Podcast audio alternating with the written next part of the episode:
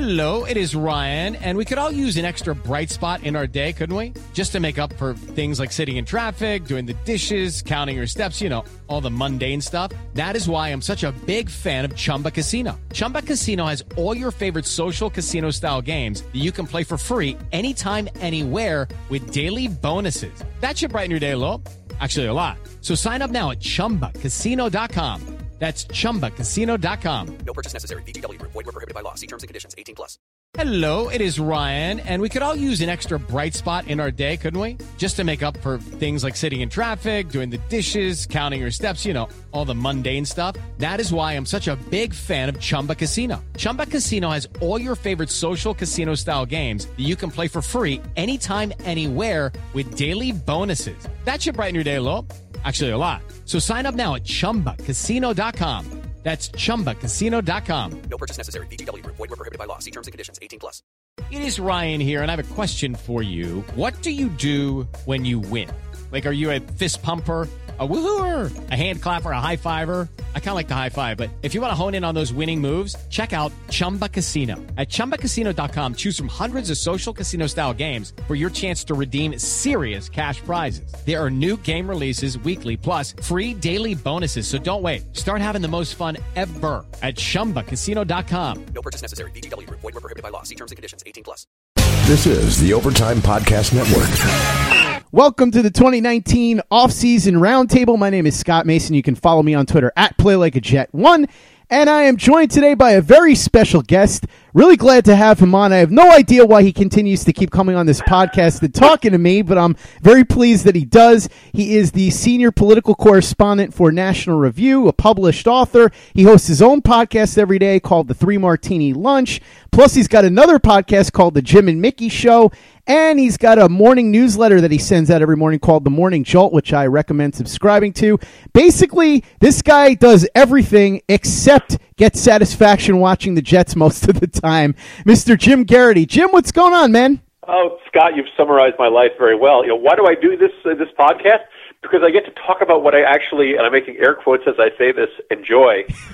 um, because you know, I, I, most of the time I'm covering politics. Uh, Mickey and I talk about pop culture. People will see me with a, with a, a gloomy look on my face.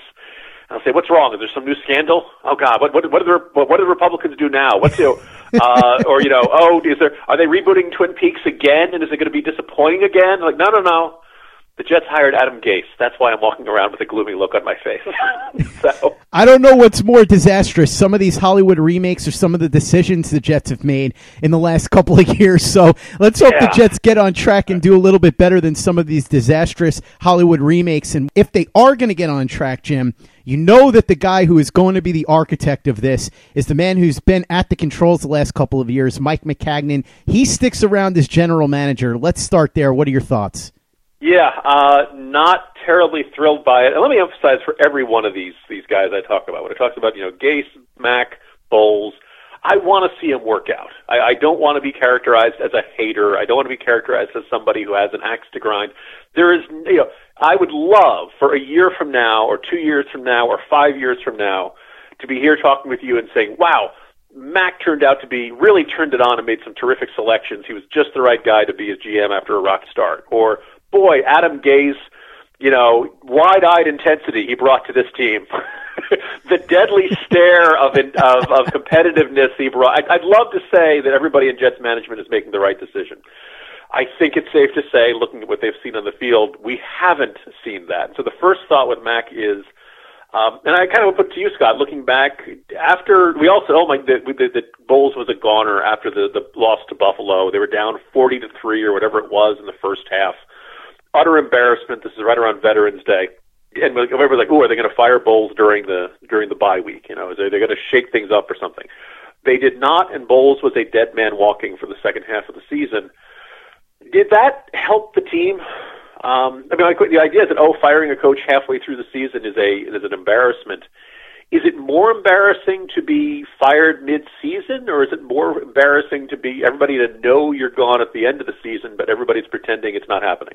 I, I, I'm not sure that that you know that that was the first decision where I was like, wow, we're just writing off the rest of the season, hoping Sam, you know, Sam Darnold sat out a bunch of games. They said his foot was hurting him and all that stuff. So I, my question about how they managed the back end of the season and the end of the Bowles regime is troubling. You let Bowles go. You cast a very wide net for coaches, which seemed like the right thing to do. Um, Scott, I was among the guys who thought Adam Gase being included in there was like that was just being that's just for being complete. that's just to complete the set. Um, we want to do this in order to just make sure uh, we're not leaving anybody out. But I really never thought the Jets would be that serious looking at him because it's you know when when Gase got fired. I don't remember the reaction around NFL fans or around the league being, "Oh my God, I can't believe the Dolphins let Gase go." There was just kind of a, "Oh, I'm gonna let him go. That's a little early. Okay, but yeah, you know, there was generally this sense that Gase had been um, an era of mediocrity, and that he, you know, he had some good games and and some bad games, and I'll talk a little bit more about him in a second. But so Maccagnan, man, you know, out of all the selections you could make, it looked like he was, you know, he had made a bunch of right choices. Now you started seeing some coaches getting snapped up. I was intrigued by Bieniemy uh, over at Kansas City, and not just because they bring uh, Chris Berman out of retirement at ESPN for all the nicknames you could do with his last name. Yeah. Coach sleeping with the enemy. The, you know. I remember Uh, that well. Eric sleeping with the enemy. That was one of the all-time Berman classics. I was ready to start. You know, all right, let's start fresh. Let's go with one of these up and coming college coaches. I realize it's a gamble, but you know what? We've got the young quarterback. If you put a great offensive mind with Sam Darnold, I feel good about things. And for all we know, maybe the Jets did that. They went with Gase, and you could just kind of feel the fan. Like, here's the thing. I, I again, I'd love to be wrong. I'd, I'd love to say, wow, were we a bunch of fools for being skeptical of Adam Gase? And having looked at all the stuff that Gase has done throughout his career in the days and weeks after the uh, uh, after, the hiring, you guys did a fantastic job. A lot of great articles. I think Gase's career as a head coach, you, you can feel confidence until he gets to Miami. Until he actually starts being a head coach, he's got the kind of resume you want to work with the Sam Darnold. And then in Miami, it gets a little messy. you know, there's not that sterling record of success that you'd like to see. Now, I am open to the argument that Adam Gase does not deserve all the blame for what went wrong in Miami. Ownership decisions make it, you know, are a factor. Uh, are some players malcontents and troublemakers and not willing to give 100%? Sure. You know, some portion of the blame. Sometimes it's luck, right? Then again, you look at how they beat the Patriots on that last uh, that last game. There, maybe sometimes the, the ball bounced his way a few times. I, I really want to see Adam Gase succeed. But if we go eight and eight this year and seven and nine the following year or something like that, it's not like you could say, "Oh my goodness, who could have predicted mediocrity from Adam Gase?" And, and my fear is that after three seasons of being in that five and eleven, four and twelve range, the Jets fans would kind of find eight and eight to be feel good. And, and I'm going to be very disappointed if uh, your your co-blogger uh, Joe Caparoso and some of the other guys have been talking about if we've been down so long that mediocrity starts to feel like success to us. Judy was boring. Hello. Then Judy discovered ChumbaCasino.com. It's my little escape. Now Judy's the life of the party. Oh, baby, Mama's bringing home the bacon. Whoa, take it easy, Judy. The Chumba life is for everybody. So go to ChumbaCasino.com and play over 100 casino-style games. Join today and play for free for your chance to redeem some serious prizes. ChumbaCasino.com. No purchase necessary. Void where prohibited by law. 18 plus terms and conditions apply. See website for details. This is the Overtime Podcast Network. I had a lot of the same thoughts when Gase was hired, and I'm not going to hide from that. I hope he does well. Like you said, I would love to be wrong, and he turns out to be the next offensive version of Bill Belichick. But there were just too many warning signs in Miami for me. And like you said, everything as an offensive coordinator was fine.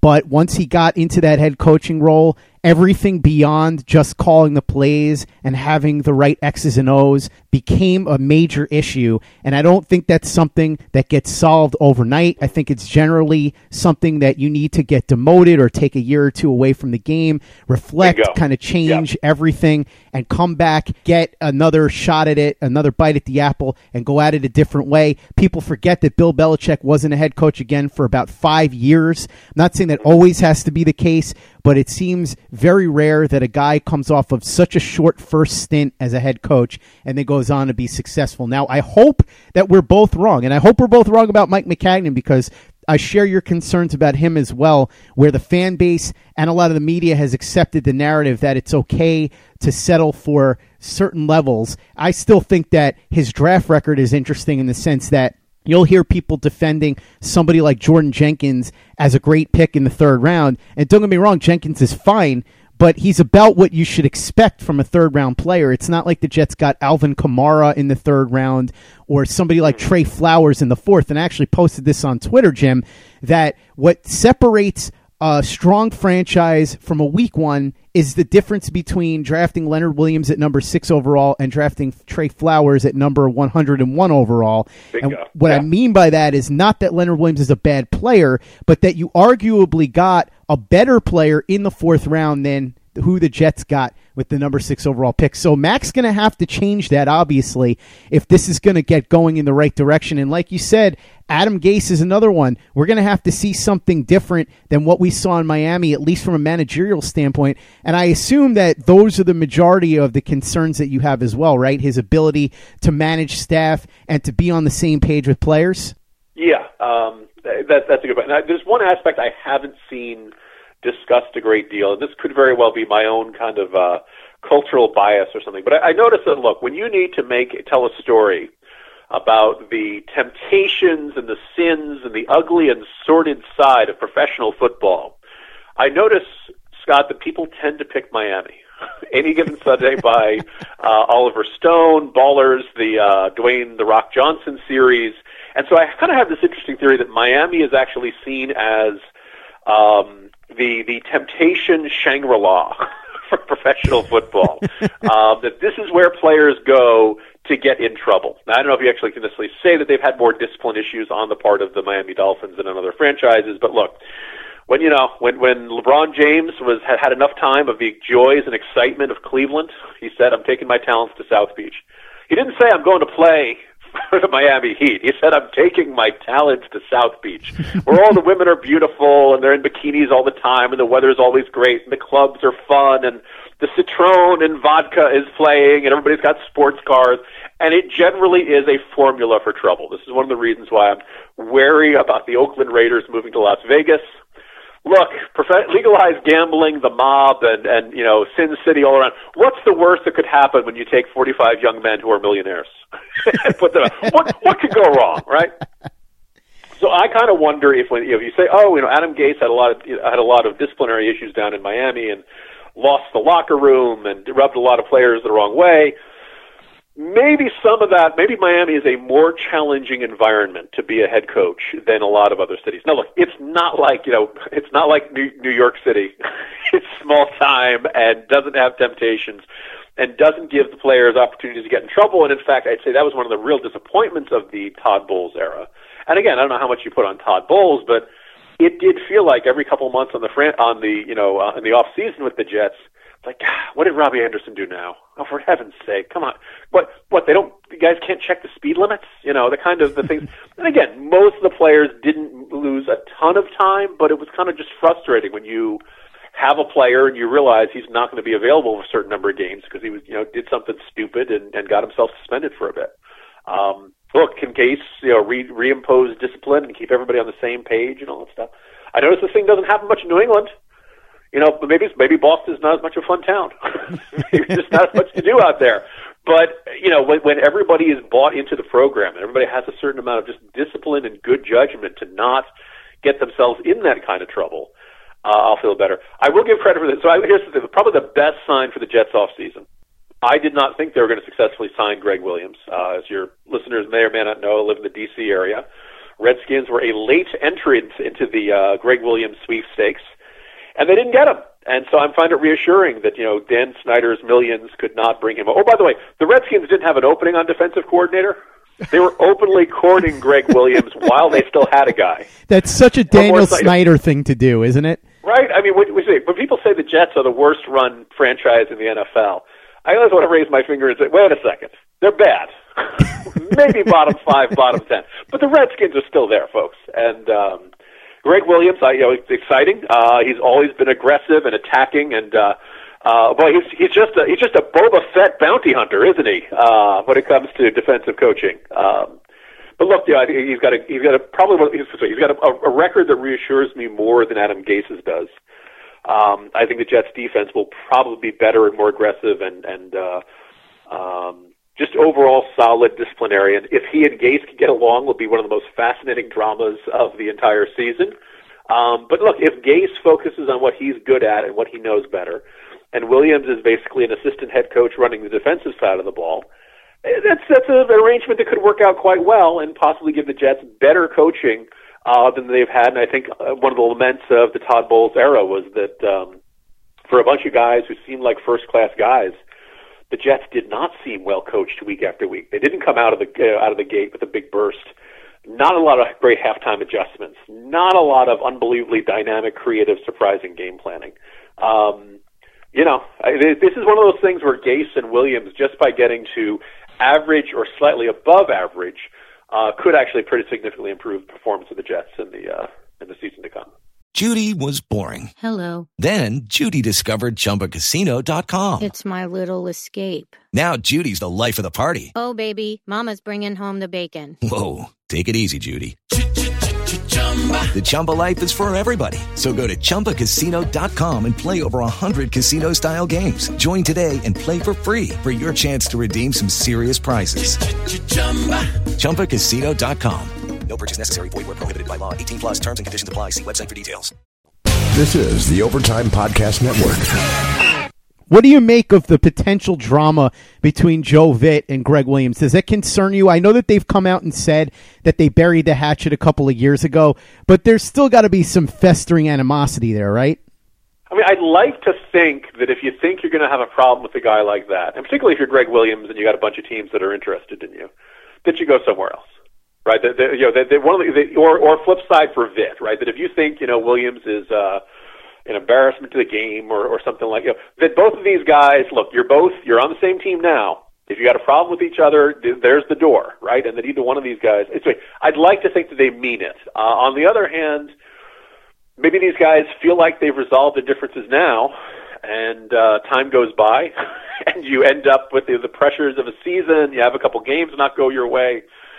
Maybe they turn into a convenient scapegoat for each other. Um, so yeah, all of the things being equal, I'd rather not have that issue on my staff, particularly the other issue about the hiring of Gregg Williams' son and all that stuff. Look, none of that's reassuring, but. Uh, look, if, if a team goes out and wins, all of this will fade away very quickly. If a team doesn't go out and win, all of a sudden, you know, uh, we're going to turn into a nighttime soap opera uh, on Long Island, uh, on a, a nighttime soap opera in New Jersey. Jim, before we get into free agency, I want to ask you since you and I have been rooting for this team for roughly the same amount of time, what your thoughts are on Darnold going forward. How optimistic are you based on what you saw last year? Really optimistic in light of how I think I look back at one of the two most amazing things about the season, otherwise a very disappointing season for the Jets, were one was how good Darnold looked when nothing around him was going right, and the flip side of that is how little the team did to help Darnold. Um, and I, I put this on a bunch of the other players. The line last year was not good. It was not good in run blocking, and it was not good in pass blocking. Um, at least a lot of games. There are a lot of times. You know, it's great to see Darnold doing that amazing scrambling and extending the play with his legs and rolling out this way and then reversing and going right and that amazing play against Buffalo late in the season. But um, you, you know what I really like to see, Scott? Pass protection. have to do that. That's you know. That, that'd be even better. Um, and so that you know, look, the, the drop passes. Um, I had gone into the season a Kearse fan, and uh, I'm not. Arrivederci, don't let the door hit you on the way out. Just a lot of frustrating drop passes. Um, uh, the running game was really nothing special. I think uh, well, we'll get into free agency a bit here, but I, I I'm not madly in love with Isaiah Crowell. Um, I'm sad to see Bilal Powell go, but it looks like between age and injuries and other factors, he's probably on the way out. Um, I liked Eli McGuire and Trenton Cannon, uh, but I don't think either one of them looked like anything, you know, world beating or special in, in there. So look, for, for being on an offense that had, um, lousy pass protection, a lousy running game, and receivers who kept dropping passes all the time, Darnold did really well. If you gave him pieces around him, I can't wait to see what it's like. Um, so I, I'm reasonably. I think Sam Darnold did just about everything you'd want a rookie quarterback to do with the exception of maybe a couple of the spate of the interceptions around the middle of the year, when it became very clear, look, the Jets were in a, in a like was it a was it a three game losing streak, a five game losing streak? Our streaks never, our streaks usually tend to go on a while, um, and it's just very clear that you know he was forcing the ball, and that's that's the sort of thing a rookie quarterback is going to do. Your coaching staff has to try to try to calm him down and tell him not to take the shots. But look, he he knew that he, he was trying to make something happen. Uh, and I don't give him that much grief uh, for that. Now, if it keeps as a habit in the future, I'll be worried. But uh, by rookie standards, I'm very happy with what we saw out of Darnold last year. In order to get that pass protection that you're talking about, they're going to have to look at free agency and the draft, and they're going to do that to fill a variety of holes. But before we get to external free agency and the draft that's coming up in April. I wanted to talk about the guys that are already here that are now on the free agent market. We know that they locked up Quincy and Enunwa. Anybody else that you think the Jets should pay extra special attention to and try to bring back? And other than Kearse, anybody else that you would like to see go somewhere else? Um, I think um, are, anybody sorry, anybody who went to the Pro Bowl, you're back. so kicker, kick returner, you know, like we, we haven't had a surplus of Pro Bowlers or, or pro. Uh, I think it was Andre Roberts, sorry. Uh, but yes, Andre Roberts, I bring him back. Uh, I can't, because the other thing is also like, yeah, I, I can't imagine he's going to be a budget breaker. Um, and you know, look, it, it, when he's got that kind of moves and elus- speed and elusiveness on kick returns, uh, look, I, I, I have not played the game at, at any level higher than flag football, Scott, but I don't understand why you, if you're that good on kick returns, why is it on offense when you get the ball into your hands and you use those exact same skills? Is it you're only that good when you have 30 year 30 yards of, of a head start of running from the back of the end zone? You know, um, but anyway, so you know, he looked. It, it, there's potential there, but mo, you look over that long list of Jets players who need to be brought back. There are not a lot. You're like, ooh, we got to keep that guy. Um, you know, there, there's a bunch of guys. Yeah, it'd be nice to keep him here, nice to keep him there. Um, but I'm I, I'm ready for the Jets to go out into free agency and uh, I'm trying to think of the approach. Yeah, they're going to. Sp- you ready for this, Scott? They're going to spend money like Robert Kraft in a whorehouse. Oh no! Actually, I shouldn't say that because apparently he's very cheap there. Um, I guess that means like they're going Congress bargain bin shopping, huh? yeah, that's a good point. Actually, it's, it's, that's exactly the opposite metaphor I wanted to make there. But uh, yeah, I'm ready to see the Jets go bonkers in free agency, and I kind of feel like, you know, as uh, it's noted on the on the site quite a bit boy, it seems like almost every free agency period the Jets are going in with wow, almost as much cap space as anybody else. I don't know about you, Scott. I feel like we very rarely come out of it with like a yeah, we went out and we got the guys we wanted. You know, um, I remember at the beginning of the Rex Ryan uh, era, he he had knocked up at the door of uh, who was the linebacker from the Ravens? Bart Came over Scott. to join us. There you go, Bart Scott. He showed up at Bart doors, you know, mid. He wasn't allowed to talk to players till midnight. So twelve oh one, he's knocking on the front door, and you know, I mean, like some of that is the shtick of Rex and, and the player's coach that he is. But I, I looked at that, was like, all right, you know, you're t- we're, we're going out and we're recruiting. None of this cupcakes for uh, Hightower. Here's what he visited. We, you know, we're showing that there are players. We want to bring them here, and. uh uh, and it works. So I, I'm hoping, like, look, as I, I get infuriated every time I see when the season starts and people say the Jets actually still have one of the highest numbers of, of available cap space. Because Scott, to me, available cap space is a giant pile of money at the end of your bench that never tackles anybody, never catches anything, never blocks it. It's sitting there where a better player is supposed to be. There is one time of year where it's good to have a lot of cap space, and it's approaching very quickly. I think it's is it March 13th they're officially allowed to start signing people. I think that's the date. So that day, and by the end of by within two or three days, you should not have the most available cap space. By the end two or three days, or whatever, maybe it'll be a slower, you know, frenzy this year. Um, but I find that's one of the most exciting sports days of the year, particularly if you're a Jets fan, because you, it's official, it's beginning. You're listening to sports radio all day long. They're constantly updating, and you're waiting for the Jets to get in the game. And it's like, you know, and for ten million dollars, they're bringing back Josh McCown. Uh, yay. you know, that, that, this, this constant sense of, so I want to see the Jets go bonkers in free agency. Um, and by the way, if you're if you're Maccagnan, why not? Because your job can't be that secure. There's got to be at least some warmth beneath that seat. Um, and it's not like the Jets have a lot of positions where you'd say, "Oh, we're totally set there. There's no point in going out and signing these guys." The last time the Jets would have quote unquote won free agency was probably 2015 when they brought Darrelle Revis back. Little did they know Yeah. that in winning free agency, they had actually lost free agency. that year. And to your point about the cap space, as my friend Jason Love likes to say, all having a lot of cap space does is show that it's been a few years since you've drafted well because if you draft well you have to use that money to lock up your own players. And so that is why the Jets have been sitting on this cap space for the bulk of the Maccagnan era. And it's not entirely Maccagnan's fault because obviously it goes back to Idzik and then even further back to the Tannenbaum era. But there hasn't been a lot of drafting that would lead to major contract extensions. And that's a lot of the reason why they have this pile of cash that you talked about Jim. But they are going to try to spend it because they do have a lot of holes we know that they have an emerging Sam Darnold at 21 years old. They've got to surround him with talent. This is the rookie QB window, so they've got four more years until they actually have to start paying Darnold the quote unquote fair market value. So let's talk about some of the pieces that they could add. We know about Le'Veon Bell, so I'm going to save him for last. Any other guys that you look at on the free agent market or any specific positions that you think the Jets should do whatever they have to do to fill in free agency? Well, for starters, they let Spencer Long go. Uh, good riddance. And but I, I remember like, this is a good example of of my my wavering faith in Maccagnan. There were a couple of guys, a couple of centers out there last season, and we kind of knew that the uh, that the, the Jets needed one. That the guy who they brought in to replace Mangold the year before had been a disappointment after looking okay in a couple of games as a backup. Um, and there was one guy from the Broncos, I think was an All Pro, and there was another guy from the Ravens. I might be mixing them up, but there were a couple of premium centers out there. And we went out and got Spencer Long, coming off an injury. And when he played for the Redskins, he'd been okay. Not not an All Star, not a you know, but, uh, so hold the fort kind of guy. And so the Jets went. I believe he was the only free agent they they added to the. uh uh, the offensive line last year, and it was kind of a really that's you you're you're that secure. You get the you get because my attitude had always been, and my my hope for the previous year had been, okay, if you're in a really lousy situation, build your team around the you know what you, with the space for the quarterback, and then go out and get your quarterback. And that starts with the line. You definitely need strong protection.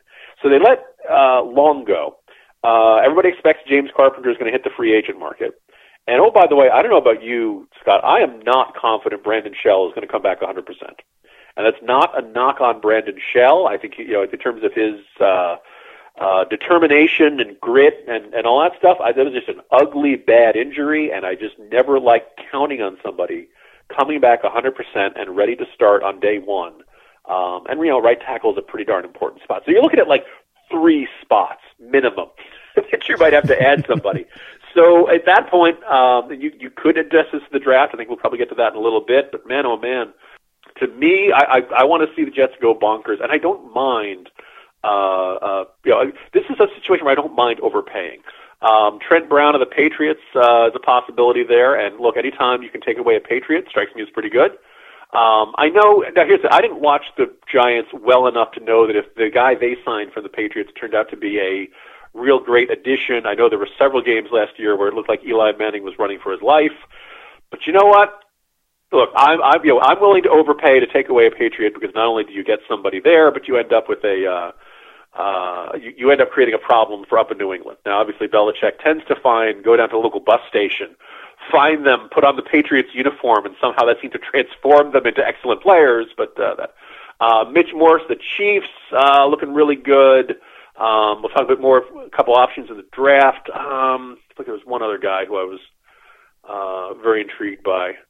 Um, there are a couple of guys coming off injuries. Daryl Williams of the Panthers. But this is like I want to see the Jets go out and maybe overdo it offensive line. You know, you know, if you end up with having six really good guys, I'm sure you can figure out some formation. Or alternatively, offensive line tends to be one of those positions where somebody gets hurt. Your, your bodies are constantly crashing into each other. It's not a bad thing to have depth. Um, even if you ended up getting, say, three really good offensive linemen in free agency, uh, the, the argument is you never get really good uh, uh, offensive linemen in free agency. Now, Kevin Mawae, off to Canton as a Hall of Famer this year, was a free agent signing by the Jets. But yes, generally, like there seems to be this attitude of we're not going to overpay in free agency. Well, everybody overpays in free agency, right? Because they're teams that need them.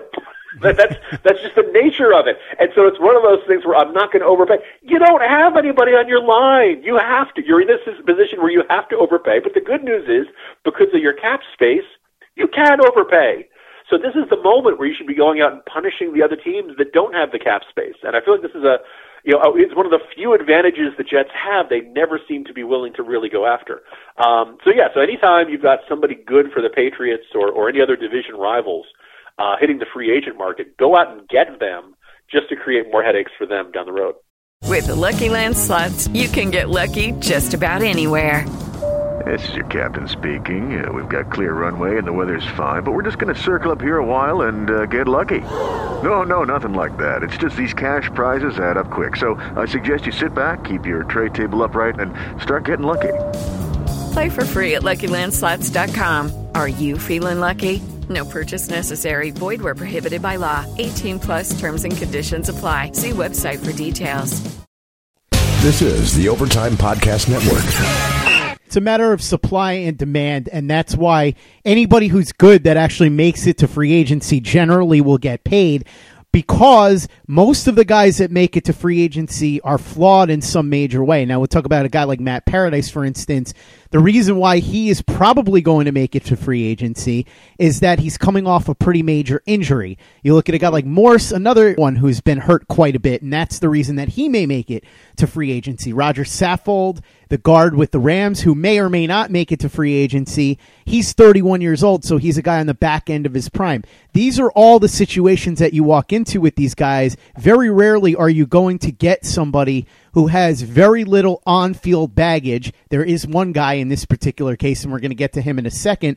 But I think you're right. I think what the Jets really need to do here is they need to attack free agency aggressively and look to add players that are going to have impact. So whether that's Paradis, Trey Flowers, Anthony Barr, obviously Le'Veon Bell, who we'll talk about in a little bit. And then there are other players that you could look at as well, as far as other receivers. You might want to go after an Adam Humphries or something. You want to add at least three or four Pro Bowl to All Pro level talents this offseason between the draft and free agency because there's no way that the Jets are going to become a Super Bowl contender in 2019. But if you put the right pieces in place this year and start to really build and go into 2020 with some draft capital and some really good players already on the roster, now you're building something that could turn into what we saw with the Eagles a couple of years ago. So 2020 should be the year that you're really targeting to make a deep run. 2019, you compete for a playoff spot. And the way to do that is to put pieces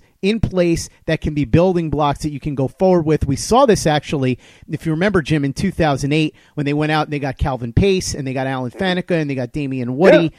And so 2009 ended up being the year that they really made a run.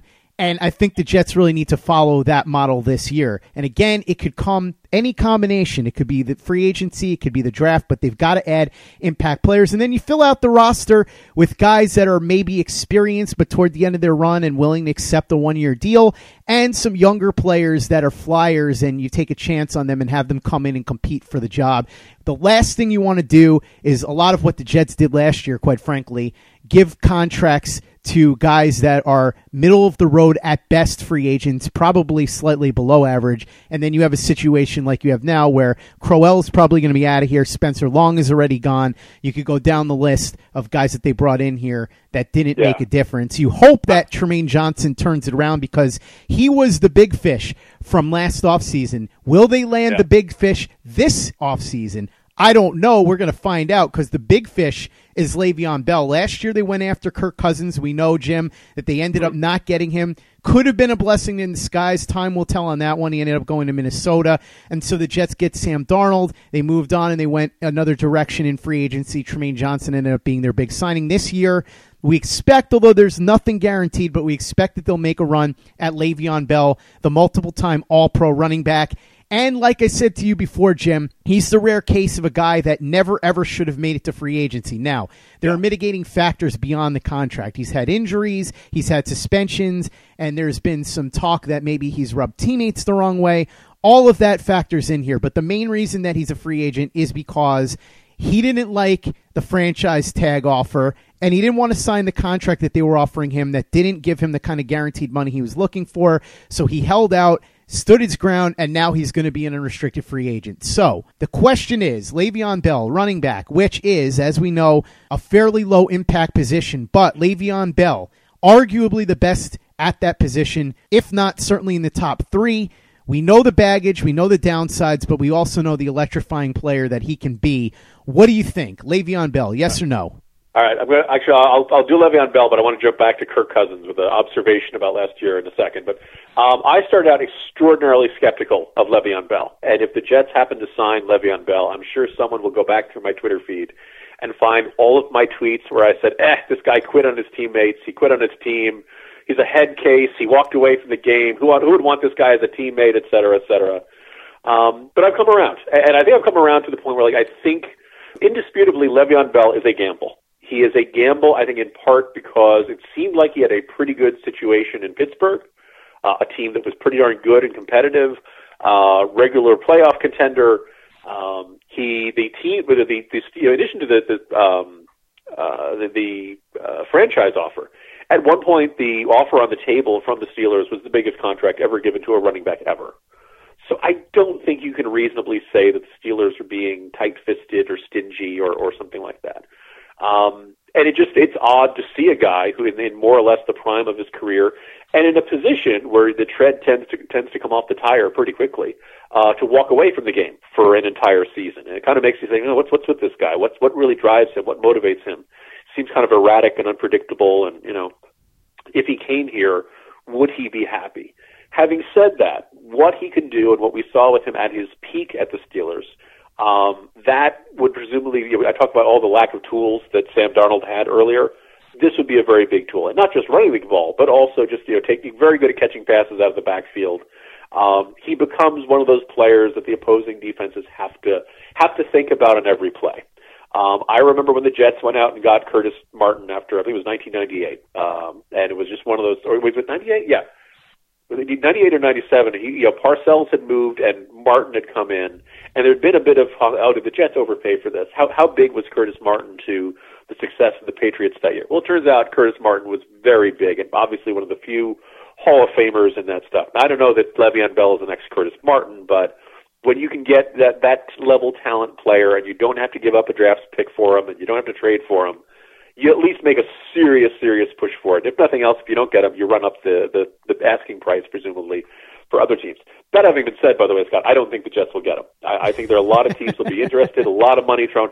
I think the one that worries me, and as soon as I mentioned this on Twitter, everybody just kind of like you could just feel this shudder going through the entire NFL community.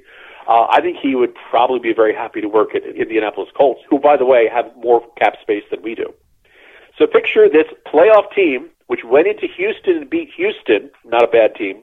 You know, uh, ran into you know the, the the Kansas City Chiefs and had trouble, but has you know Andrew Luck fully come back, clearly one of the elite quarterbacks in the NFL again. Now add Le'Veon Bell to that offense. Ugh, that that could be a you know the next great powerhouse uh, of the AFC in Indianapolis there. So um, I think that's a very fearful option for for the Jets. Uh, so that's why you know keep you know, when the moment it became official, Le'Veon Bell was a free agent. I was hoping I, I listened carefully because I wanted to hear Maccagnan, the sound of Maccagnan putting the key in the ignition of a Brinks truck. that he was going to back up in front of Le'Veon Bell's house and say, "Hi, do you like money? Do you like green? because we, our uniforms are green, or at least they are for now. God knows what they're going to be later this spring. Um, and we we'll give you lots of money. And, uh, and there you go. And also, here, here's President Jamal Adams, eager to recruit you uh, with the obsessiveness of a of a jilted girlfriend, ex girlfriend. You know, Adams is on social media all the time, throwing he'll be throwing roses before the feet of Le'Veon Bell if he arrives. um, and then good for him. God bless him. I think the team needs more more of that sort of thing, generating enthusiasm about playing here. Um, so yeah, if, they if they got him, all of a sudden the season becomes you know it, a lot more interesting. Um, now look, is uh, my suspicion is that any team that signs Le'Veon Bell will get two to three really good years out of him, and then probably the, there'll be a, a gradual slide after that that would just happen to align very well with the rookie contract of uh, of Darnold if the Jets were to sign him. Um, you know, would, would he be a, a bit of an ego, a bit of a head case, so you'd have to babysit and make sure he's always happy? Probably, but you know what? Um, there, you know, this is the NFL. You're, you're going to have those kind of personalities on your team. So maybe, you know, uh, by the way, I, my attitude is, is Adam Gase is not the guy who I'm, my first choice to manage a personality like that, but we'll we'll see how that uh, works out there. Um, you know, the, the other thing I, I've, I've heard a couple ominous things, where apparently the Jets are concerned about his whether he's stayed in shape. Scott, running backs are probably the position where they. One of the reasons they drop off in value so quickly is that generally they get banged up. They're getting tackled almost every play. Um, a lot of hard hits, you know, and, and eventually that takes its toll, and you're not as fast as you used to be, and you're, uh, you know, not the same quickness and you know all that kind of stuff. And that, you know, so it, I'm not sure why a year off from football would necessarily be bad for Le'Veon Bell at the running back position. I, I would expect for him to come into camp if they were to sign him with, with super fresh legs and and looking great. So it's a little surprising to hear that from the Jets, and and I worry. I hope that's not you know either it's setting up you're trying to discourage the other teams, or you're you know trying to make an excuse for not signing him, or maybe the Jets really aren't all that impressed by him. Um, but it feels kind of hard to believe that Le'Veon Bell would let himself get that much out of shape um, if he really does want to get this super duper contract this offseason. It's time for today's Lucky Land horoscope with Victoria Cash. Life's gotten mundane, so shake up the daily routine and be adventurous with a trip to Lucky Land. You know what they say. Your chance to win starts with a spin. So go to LuckyLandSlots.com to play over 100 social casino-style games for free for your chance to redeem some serious prizes. Get lucky today at LuckyLandSlots.com. Available to players in the U.S., excluding Washington and Michigan. No purchase necessary. VGW Group. Void where prohibited by law. 18 plus. Terms and conditions apply. This is the Overtime Podcast Network. Next up on the roundtable, one of my favorite contributors to Turn on the Jets Digital, because not only is he a really funny guy, but I'm told he makes excellent collard greens. Not that I would know, because even though he said he would bring me some, he still hasn't yet.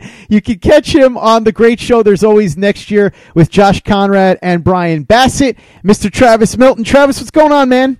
Hey there, I'm uh, I'm actually flying into Teterboro on the 26th. It's kind of a, a, a up one day and back, but if uh, if you're going to be anywhere near Teterboro Airport, um, I can I can shuttle you some powder. We're gonna have to talk about this because if there's collard greens involved, I think I could make myself near Teterboro Airport.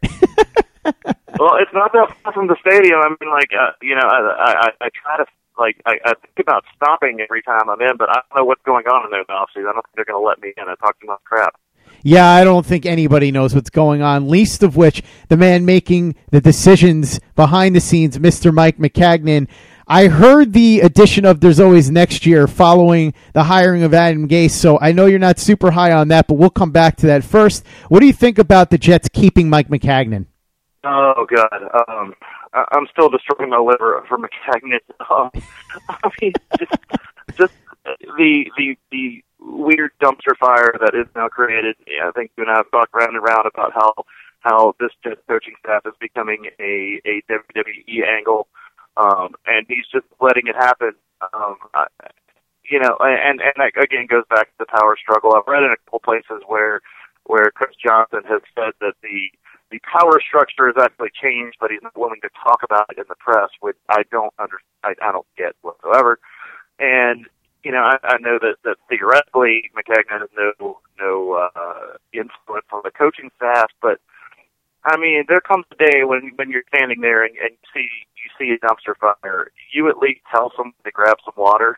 I mean, you might not grab it yourself, but I mean, sweet Jesus. Only you could come up with, with something like that to say about the Jets general manager. Do you have something equally colorful for the new Jets head coach, Adam Gase? I, I mean, I'm, I'm trying my damnedest. You know, I, I read, you know, everything on Twitter, and like I'm trying this whole hashtag Gase positivity thing, and you know, I've looked at a little bit of film, and and I was, I was almost getting on board, and then uh, Gregg Williams got hired, and I was like, oh shit, he might actually be turning the corner. I'm kind of psyched about that. You know, I think Jamal Adams is going to fit great in that. We're going to get a little bit of dead weight on on the on you know uh, in the outside linebackers and reshuffle the line a little bit to get into this four three base.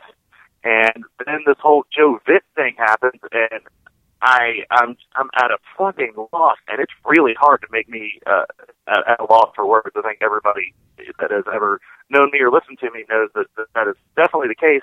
I have no fucking idea why you would hire someone that testified against someone. The, the only actually, like, I just came up with a metaphor that that is is is actually damning to myself.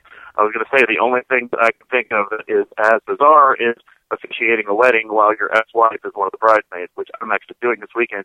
So I, I can say the that I have front row seat to this, this crazy whatever the hell is going on. I don't even know what to say to that, Travis. But let's move on before I laugh myself into an oblivion. What a bizarre! How do you find yourself in these situations, man? Ha- hashtag bad life decisions. Uh, one of my coaches actually bought me a, a shirt that said, uh, "My mom is really disappointed in the decisions I make," and in parentheses it says every day. Well, hopefully the Jets make good decisions, and we don't have to send those shirts to Maccagnan and Gase. And if they do, it's going to start with free agency. We'll get to Le'Veon Bell at the end. But besides Le'Veon Bell, what are some moves that you think they should make, both individual player wise and more broadly, as far as which positions they should target? You know, I've, I've read a lot of articles talking about we've got some ammunition to do some trades. Um, I, I we need to make some trades, especially in the wide receiver market. I'm really not on board with the Antonio Brown idea. Um, I, I don't think that's a good situation. I think AJ Green's a much better option if he could be swayed away from the Bengals. Um, I think that it would be cheaper, um, less collateral damage in regards to the draft or cap space. Um, you know, I, I think Dee Ford actually got re-signed. I'm not 100 percent sure. Um, uh, I, I, I think he was he was someone that I was completely enamored with, and I was that that's that's an edge that we should go after.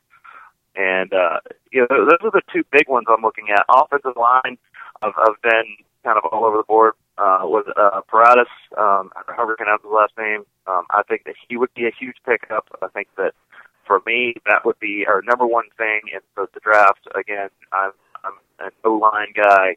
Uh, I think it starts and ends with those dudes. And you know, if we can shore up some of that offensive line, that would be amazing. I was kind of on board with re-signing Spencer as a left guard, uh, but the Bills snaked him out from under us. Which well, actually, I can't really say that because I mean, I, we we we threw him to the side, and and I was kind of on the fence with that idea. But you know, when you look at you know the uh, the numbers that Darnold put up the last four games of the season, he came back from injury. Uh, those were the games where Spencer Long was playing left guard. You know, he had a, he had better protection. I won't say it was amazing, but you you could see the difference in protection and how it affected Darnold's play. So uh, first and foremost, that that's my biggest thing. I know a lot of people are saying edge rusher. You know, I'm I'm staunch on protecting that dude and giving him time in the pocket, uh, helping the run game. However, we address that. If it's Le'Veon Bell, if it's saying Tevin Campbell because I'm an old school R&B R&B uh, uh, fan, but Tevin Coleman. Um, you know, whether it's one of those dudes, uh, or I saw someone even even float the idea of trying to snake uh, Duke Johnson away from the Browns, uh, with them signing the freaking dude that kicked the girl three months. Um, you know, I, I think that I think that there's some options, but we definitely got to focus on that offensive line first and foremost. Step into the world of power, loyalty, and luck. I'm going to make him an offer he can't refuse. With family, cannolis, and spins mean everything. Now, you want to get mixed up in the family business. Introducing The Godfather at ChumbaCasino.com. Test your luck in the shadowy world of The Godfather slot. Someday, I will call upon you to do a service for me. Play The Godfather now at ChumbaCasino.com. Welcome to the family. No purchase necessary. VGW Group. Void where prohibited by law. 18 plus. Terms and conditions apply. This is the Overtime Podcast Network. I wonder if Tevin Coleman can belt out some good R and B tunes. Now you've put that thought in my head. Uh, he's a great R&B singer. Uh, he's. Uh, I'm kidding. um, no, I, I literally always say Tevin Campbell, and they're like, they're like, you talking about the dude from the '90s? I'm like, no, no, no, the running back for the, for the Falcons. And they're like, no, that's Tevin Coleman. I'm like, oh, that's right. Um, he, he's a good pass catching uh, running back, much better than Crowell. Um, his his uh, yards per carry are better than Crowell. He he doesn't have a lot of miles on his legs because they've been you know switching back and forth between this two three running back system down there, which I think we're trying to do and everybody else in the NFL is trying to do.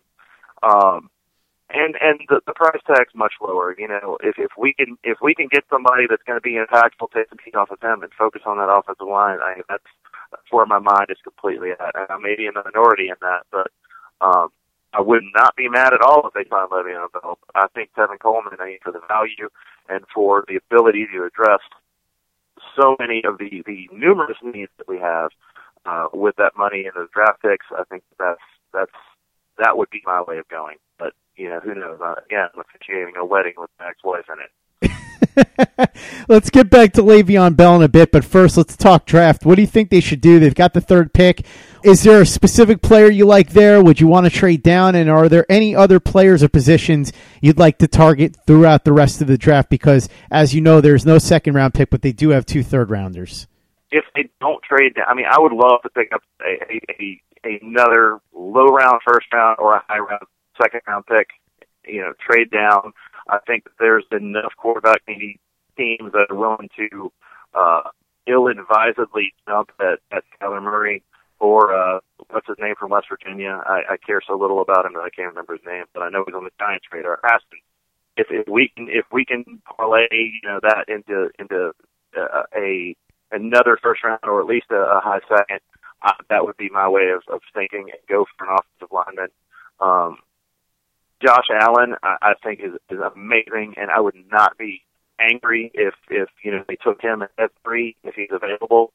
Um, I've seen some mock drafts you know, putting him at one, I'm putting him at three. I would love to see Josh Allen sack Josh Allen. Um, I, I, I think that you know I would not be unhappy if, if we went that route. I know a edge rusher is something that we definitely need, but I'm I'm still you know I'm, I'm solid in that offensive line camp. Um, you know I've seen our most successful teams of the past 10, 20 years were right after we you know focused you know our, our draft capital on the offensive line. You know that year picking up Mangold and and D'Brickashaw. You know that that set us up on the offensive line for 10, 13 years. Um, so if, if we can do that, and and then you know keep keep some of our our quote unquote war chest, although I don't view it as that much of a war chest, but I know a lot of people have been saying, you know, we've got all this money, but we also have a buttload of people that are leaving because we don't need to re-sign them. So, you know, that that thing's going to dwindle. So the, the more we can focus on on value and you know, getting good players, the better we're going to be. Let's circle back to Le'Veon Bell now. If we're talking about good players, what do you think? Would you be willing to basically give him a blank check?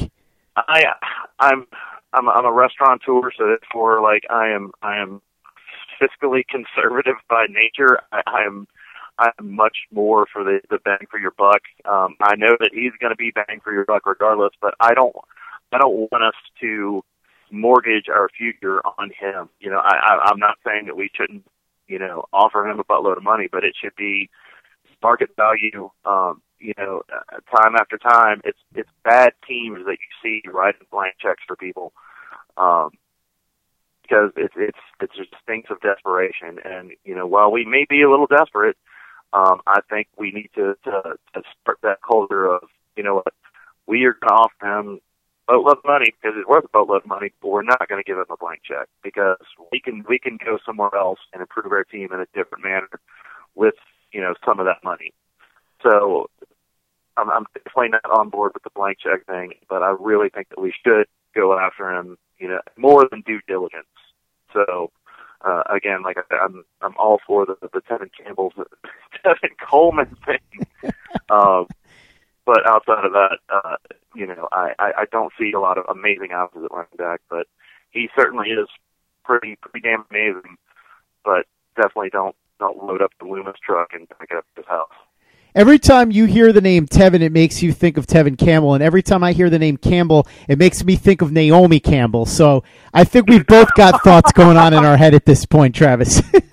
I've, I've I've had three shots of whiskey. I'm off for the day, so my mind is already uh, on the jukebox at the uh, at the bar where I'll be playing some Keith Sweat and obviously some Tevin Campbell later. Speaking of your liver and whiskey, let's talk about this for a second. I've been curious to know by the time free agency and the draft are over, approximately how much damage to your liver do you think the Jets will have done? Well, you know, luckily I think we're in this this soft spot of news. Like I've gotten over the Joe Vitt thing. I've drank about it and I'm I'm I'm I'm accepting of, of the fact that it's happened, and there's there's nothing anybody can do about it. Um, I think I'm fine until maybe second day of free agency. This past year, when, when second day of free agency hit, and we had not done a single thing, I was like, "Oh, this is this is not fun." Um, the Knicks aren't helping me either right now. I mean, I, I'm I've never been like a full bore on like the tank mode thing, but uh, you know, I, I, I would like Zion Williamson on the team, but uh, 17 losses in a row is kind of kind of tough to deal with if you really, you know, if you actually like a team. So, um, I think I'll be okay as long as I, I become accepting of the Knicks and the Dodgers look pretty good in spring training, and UVA continues on this this good tear and get into the NCAA tournament. I can I can refocus away from the Jets for a minute. Uh, but but the draft may be a hard day. Uh, it's never going to be Vernon Gholston Day, but it's going to be a hard day. Last order of business, Travis has nothing to do with the play on the field. Uniforms. What do you think? Where should they go with this, and are they going to please the fans or disappoint them with what they ultimately end up doing? I I'm always Debbie Downer. Like I'm I'm I'm thinking about it, and I'm like, you know, what? I just need to buy up all of the the old jerseys that are going to be on clear clearance. Um, most of the ones I've seen were possible leaks. I wasn't too thrilled about. Some of the helmets I saw were pretty good, but uh, I've just got a bad feeling because like I, I don't want like I, I I'm really I'm, you know, green and white. That's that's colors. I've seen people suggesting gray and and and black and green and and I don't I don't know, man. Like I'm I'm I'm I'm scared. Um, but you know, I, I have no idea. I mean, they they've done nothing to show me that they can do anything successfully right, um, unless they lucked into it. So unless unless you know Nike and Travis Scott came in and were like, I, lo- I love the the Cactus Jack Nike uh, Jordan Travis Scott doing. So I'm, a little weird on that thing because I'm a sneakerhead. But yeah, they came in and were like, we're going to design a jersey. I probably all right, this might be kind of cool. No, I I think they're going to shit the bed on it. That's, that's my catchphrase. Such an optimist, but this is what happens when you're a Jet fan for nearly 40 years. He is the co-host of There's Always Next Year with Brian Bassett and Josh Conrad, also a world-renowned chef, and he makes excellent collard greens that I'm hoping to taste one day. Mr. Travis Milton. Travis, thanks so much for coming on. For anybody that doesn't know where to find you or get your wit and wisdom, why don't you let them know where they can do that? Oh yeah, follow me on uh, Twitter. Um, my my handle on Twitter is different, slightly different than everything else because I, I I didn't know how to use Twitter and I was probably drunk when I did. But it's dash thirty seven forward twenty seven on Twitter. Um, Instagram, all the all other social media is uh, dash thirty seven forward thirty seven, or uh, at Chef Travis Milton. Um, on both Twitter and uh, Instagram. Those are more my more chef focused. But if you want to see pictures of me listening to Ginuwine in my car, uh, my sneaker collection, or uh, my just watching Golden Girls while I'm in the gym, um, that's that's the dash thirty seven board thirty seven. Travis, before you go, one last thing. Since you brought up the Golden Girls, let's hear that slogan. I'm I'm I'm actually gonna bring you the shirt. Like I, I'm I'm gonna just if, if I have to just put it in a box outside of Teterboro Airport, I'm gonna do it. Um, it it it's my 2019 slogan. It is Dorothy in the streets, Blanche in the sheets. It's words to live by. Milton for president. That is the greatest campaign slogan I've ever heard. Thanks, Travis. All right, dude. Thanks. That'll wrap up another great roundtable. Thanks again to Travis Milton and Jim Geraghty. Jim, by the way, had more to say, so we're going to do part two of his roundtable coming up in a couple of days when we do our next roundtable. In the meantime, though, don't forget for the latest and greatest in New York Jets content and podcasts, you know where to go. That's Turn on the Jets Digital and TurnOnTheJets.com. It's time for today's Lucky Land horoscope with Victoria Cash. Life's gotten mundane, so shake up the daily routine and be adventurous with a trip to Lucky Land. You know what they say. Your chance to win starts with a spin. So go to LuckyLandSlots.com to play over 100 social casino-style games for free for your chance to redeem some serious prizes. Get lucky today at LuckyLandSlots.com. Available to players in the U.S., excluding Washington and Michigan. No purchase necessary. VGW Group. Void where prohibited by law. 18 plus. Terms and conditions apply. Hello, it is Ryan, and I was on a flight the other day playing one of my favorite social spin slot games on ChumbaCasino.com. I looked over the person sitting next to me, and you know what they were doing? They were also playing Chumba Casino. Coincidence? I think not. Everybody's loving having fun with it. Chumba Casino is home to hundreds of casino style games that you can play for free anytime, anywhere, even at 30,000 feet. So sign up now at chumbacasino.com to claim your free welcome bonus. That's chumbacasino.com and live the Chumba life. No purchase necessary. Group. Void were prohibited by law. See terms and conditions. 18 plus.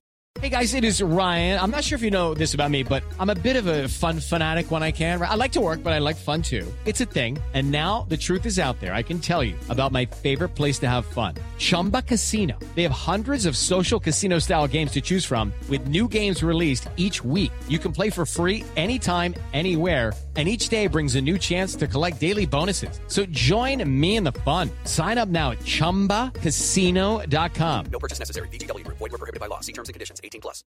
With Lucky Land slots, you can get lucky just about anywhere. Dearly beloved, we are gathered here today to. Has anyone seen the bride and groom? Sorry, sorry, we're here. We were getting lucky in the limo and we lost track of time. No, Lucky Land Casino, with cash prizes that add up quicker than a guest registry. In that case, I pronounce you lucky. Play for free at LuckyLandSlots.com. Daily bonuses are waiting. No purchase necessary. Void where prohibited by law. 18 plus. Terms and conditions apply. See website for details. It's time for today's Lucky Land horoscope with Victoria Cash. Life's gotten mundane, so shake up the daily routine and be adventurous with a trip to Lucky Land. You know what they say. Your chance to win starts with a spin. So go to LuckyLandSlots.com to play over 100 social casino-style games for free for your chance to redeem some serious prizes. Get lucky today at LuckyLandSlots.com. Available to players in the U.S., excluding Washington and Michigan. No purchase necessary. VGW Group. Void were prohibited by law. 18 plus. Terms and conditions apply.